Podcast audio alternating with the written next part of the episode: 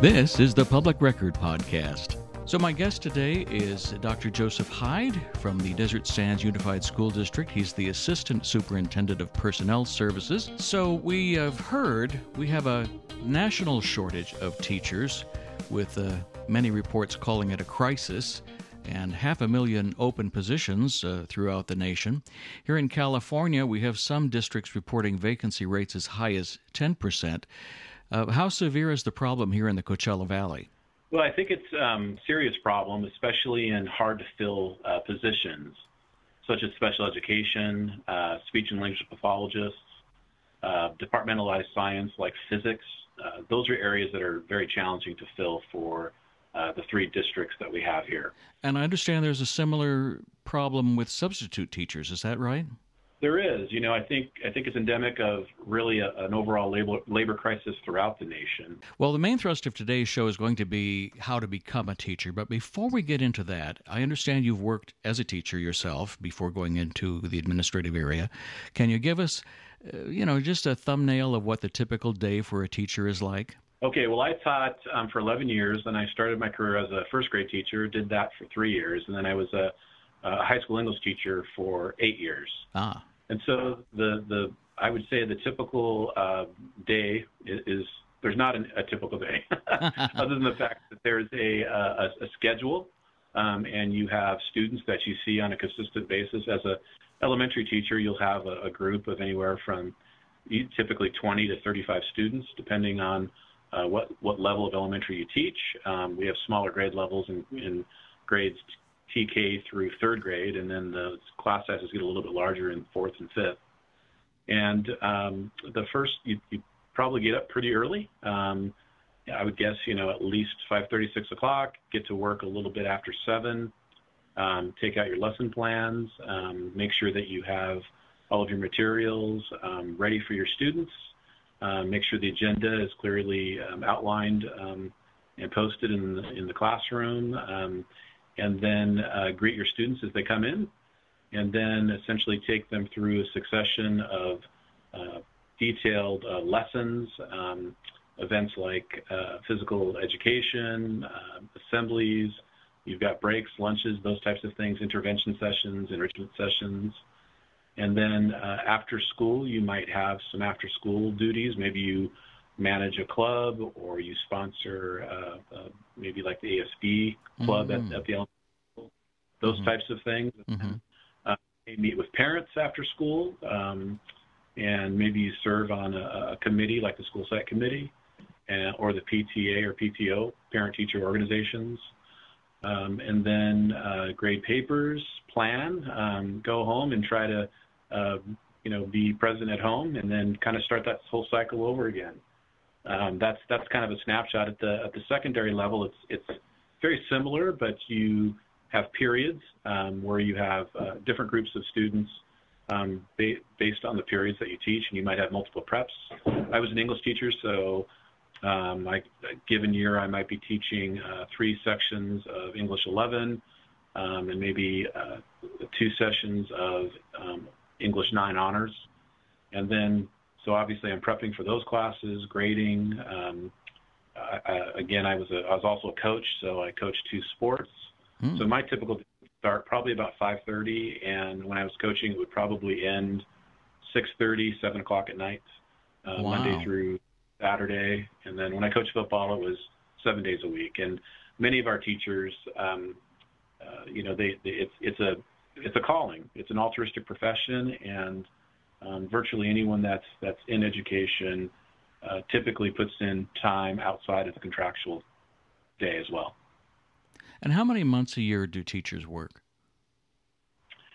Well, I, if you if you were to kind of calendar it out, um, they start working in uh, early early August, and they typically conclude their year uh, in June, um, early or mid June.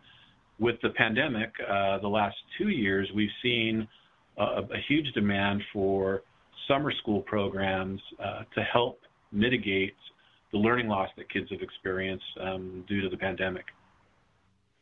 One of the, um, I'm not going to ask you specific numbers here, but one of the things I read frequently about the teacher shortage is they claim the profession has low pay. But in looking up the pay for Palm Desert teachers on salary.com, uh, the, the median seems to be around 65000 a year. That doesn't seem like low pay for nine months' worth of work. Is that a fairly accurate reading of the situation? Well, I think it all depends on perspective. Um, I think, uh, I, you know, when I, I think with the, the day, the typical day that I shared with you, um, you know, if my day, my work day starts at, at you know, anywhere from 6:30 or 7 o'clock, and it finishes at about the same time. Um, and if you think that I'm working, you know, anywhere from, you know, eight to, to 12 hours a day um, uh, on my profession, five to six days a week, uh, that's $65,000 a year even prorated over 10 months, um, is, is probably fairly fairly low. And from a nationwide standpoint, we're very fortunate, um, not only in California but also Desert Sands. We have uh, very very competitive pay rates. Um, but but teachers certainly earn their money, and um, uh, I, I, think sometimes they get sort of a bad rap in terms of um, you know only working 10 months out of the year. They don't get paid during those other two months. Right. So, I think people need to understand that. yeah. yeah. Yeah, what, what, do and, teachers and, what do teachers typically do with their time off? Do they do side gigs or tutoring or things of that nature? Uh, they absolutely do. Um, so many teachers tutor. Some teachers literally work a complete second job. Um, mm-hmm. We have teachers that actually are employed at like local grocery chains and have worked there for years because um, we might have a single parent, single provider. Um, we were raising children, and so the you can imagine the onus in and responsibility that falls on a single parent um, that has to provide for their own children and sustain their lives. And so oftentimes that's a reason why you'll see teachers and educators take on um, ancillary or, or, ancillary duties or second jobs, um, sometimes seasonal work. Um, out out in the valley here, you know, we have teachers I think that work events, believe it or not, like Coachella or Stagecoach. Um, and um, obviously, we have a really big resort industry, and we actually have teachers that wait tables and bartend and hmm. Help uh, uh, help work at the resorts during um, off times. And then a, a, large number of teachers also uh, elect to work during um, breaks, where we do intersessions, or like I said, summer or early uh, early year programs or jumpstart programs. And I think they can do uh, things like proctor uh, college admissions tests and things like that. Yeah, I, I, think I think we do that. Not maybe not as much as a. I would say that Ken is is more of a, a, a labor of love and not so much about money. When you're proctoring yeah. exams, um, it's it's really arduous work, and it really doesn't pay. For, it doesn't really pay very well, but it's kind of it's just kind of what comes with the territory. So I'm hearing all this, and let's say, let's take me for example. Let's say I want to be, uh, I've been a professional communicator in public relations and whatnot, but I've decided I want to teach the fifth grade. And I have a bachelor's degree in communications. W- what else do I need to do to get there? Walk me through the process. So, so Ken, you're you're you're pretty close already in terms of just the basic requirements. Um, uh, with a communications bachelor's degree, um, you would you you right now you have what it takes really to be a substitute teacher. Really? So that, that would be a place that we would start. Yeah, recently um, the the governor has um, uh, really helped work with the California Teaching Credentialing System, the CTC. Mm-hmm. Um, he's recognized that um, the the substitute labor crisis is truly not um, something that's going to be short term; it's long term. And so he's lifted some of the, the, the requirements um, that would require you know you to take what's called uh, a, an equivalency test, the CBEST. Yeah, that's a basic skills examination test. Um, but with a bachelor's degree in the years that you have, you can apply for a specific clearance through the county, and um, we would obviously have you apply um, through our EdJoin. It's an online application process. Uh, we would do some reference checks. Uh, we would also conduct what's called um, a LiveScan background check to make sure that you're safe to work with our students. Sure. And um, if you met that criteria um, and you were board approved, you would be able to substitute um, teach in our district um, right after that approval. And, what, what um, grade levels are we talking about? Just elementary school? no, that's a great question. With a, a, a, an emergency or a substitute uh, teaching credential, you can teach um, grades TK through 12. Really? Um, hmm. Which is amazing. Uh huh. Absolutely. Now that's a that's a substitute uh, uh, credential, and obviously your pay rate would be lower, and you're really just filling in when teachers are absent or maybe they're on a leave. Um, now to, to to go to that next level and become a contracted teacher, um, either on a temporary or permanent track basis, you'd, you'd want to work towards uh, your teaching credential. And so you, you mentioned fifth grade, so you'd be looking to get what's called a multiple subject credential. Mm-hmm. And typically the way you would do that, and out in the desert here, we're really fortunate. We have two um, amazing universities. Um, uh, we've got University of California Riverside and and also Cal State San Bernardino. Both have Palm Desert locations, and they both have very, um, uh, I would say, meaningful and robust um, uh, teaching credentialing programs. And so you'd, you'd apply to their teaching credential program, and you'd begin about a year process. It's about 10 months, um, and there would be coursework involved. Uh, and then once you finish your methodology coursework, you would take what are, what are called um, uh, student teaching sessions, and that's where you would work with a veteran, um, successful master teacher. Mm-hmm. Um, grade level, hopefully, it would be in that fifth grade level or maybe fourth grade, and then you might actually do another session for several weeks at a lower grade. Once you've successfully completed that, um, you'll be able to apply for and be issued your preliminary uh, teaching credential. Once you have that preliminary teaching credential, you are ready to be hired. Now, with that being said, if there's a great, tremendous need, um, you, you, even being even having a bachelor's degree and being in a program may qualify you for what's called an internship. And that's where you essentially still take those classes and those coursework, but you won't instead of doing student teaching, your teaching is the actual your teaching job where you're being paid. That's where or your internship, that's where you're getting that experience. And you're wow. supervised university supervisor and also a district mentor. Um, and so there's success in, in different paths depending on um, what the scenarios are. I was reading there were some grant programs available for certain kinds of school staff. Are, are those things still available to pay for that credentialing? Yeah, there are. And here's one that I could share with you that I think would be really meaningful is um, so we have, uh, we're really proud. We have an amazing uh, group of employees at Desert Sands Unified. Um, uh, our management team's amazing. We have a really talented group of teachers, and then we have a very uh, gifted and unheralded uh, classified group. And a big portion of that classified group are um, what we call paraeducators. Um, sometimes they're called instructional paraprofessionals. And these are teachers' assistants or folks that work with uh, teachers and sometimes special needs students. Mm-hmm. And there's special programs for um, uh, these paraeducators and frankly classified employees who are interested in becoming teachers.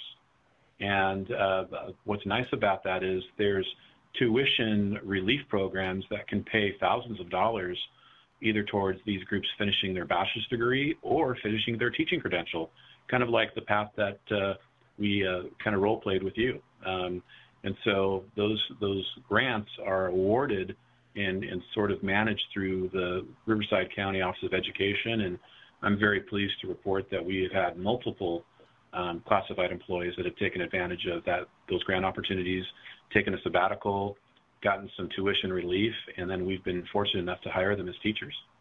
And where would people find out about those?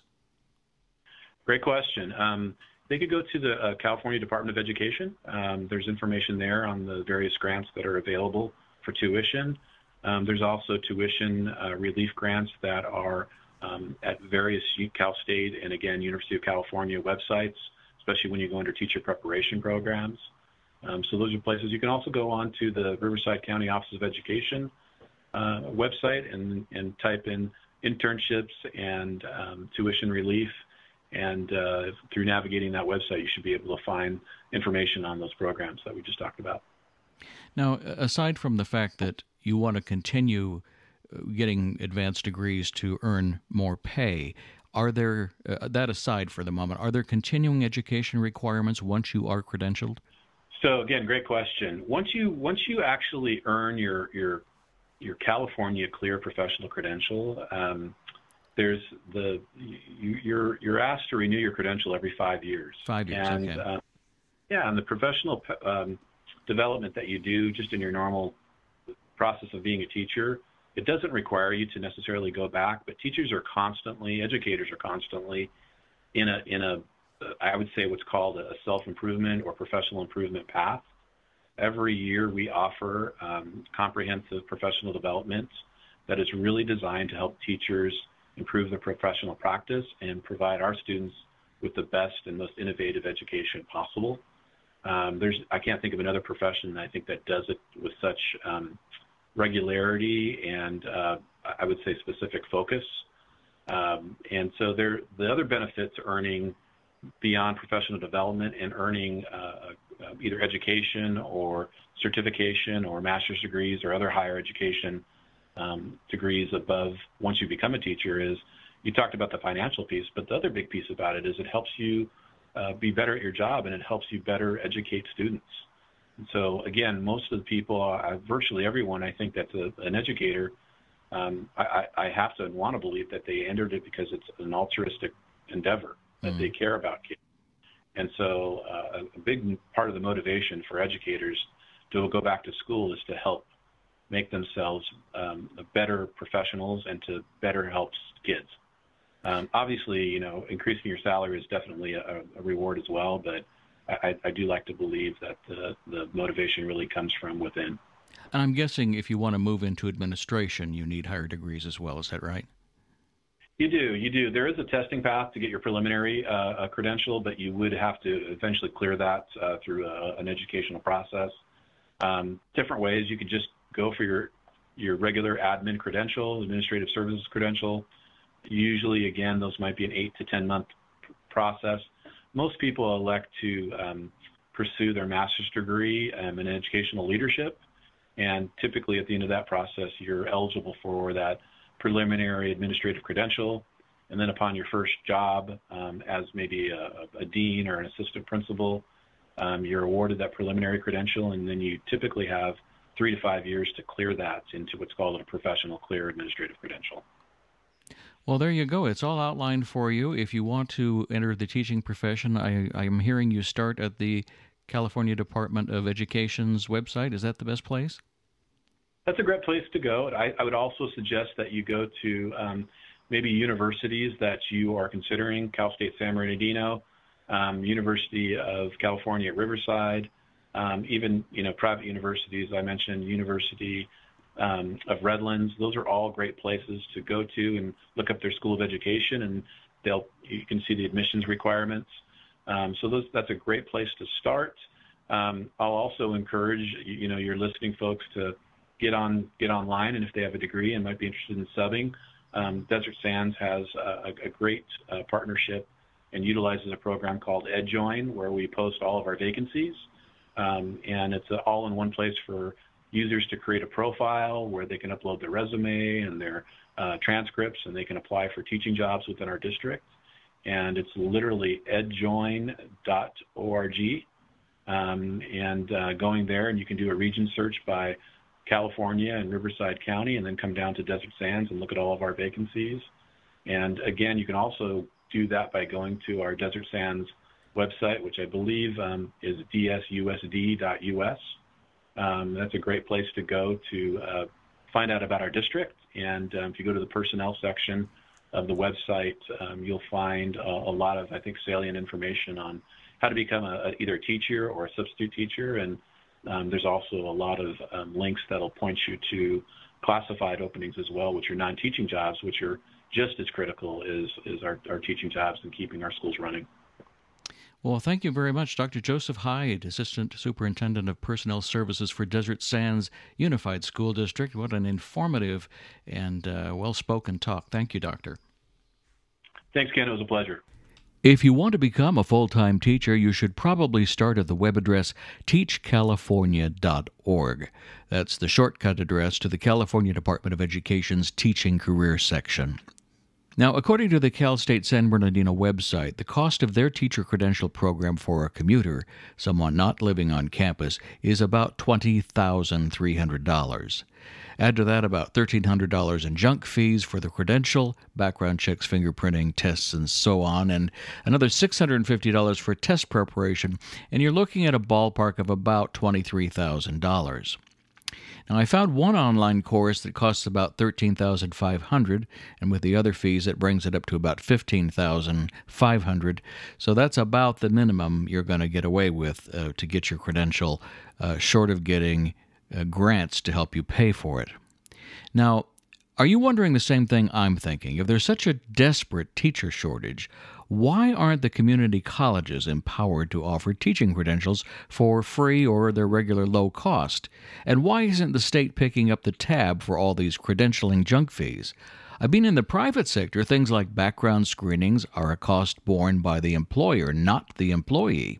Anyway, if you want to become a substitute teacher, well, that path is even more murky. I couldn't find any information on the Cal Department of Education site.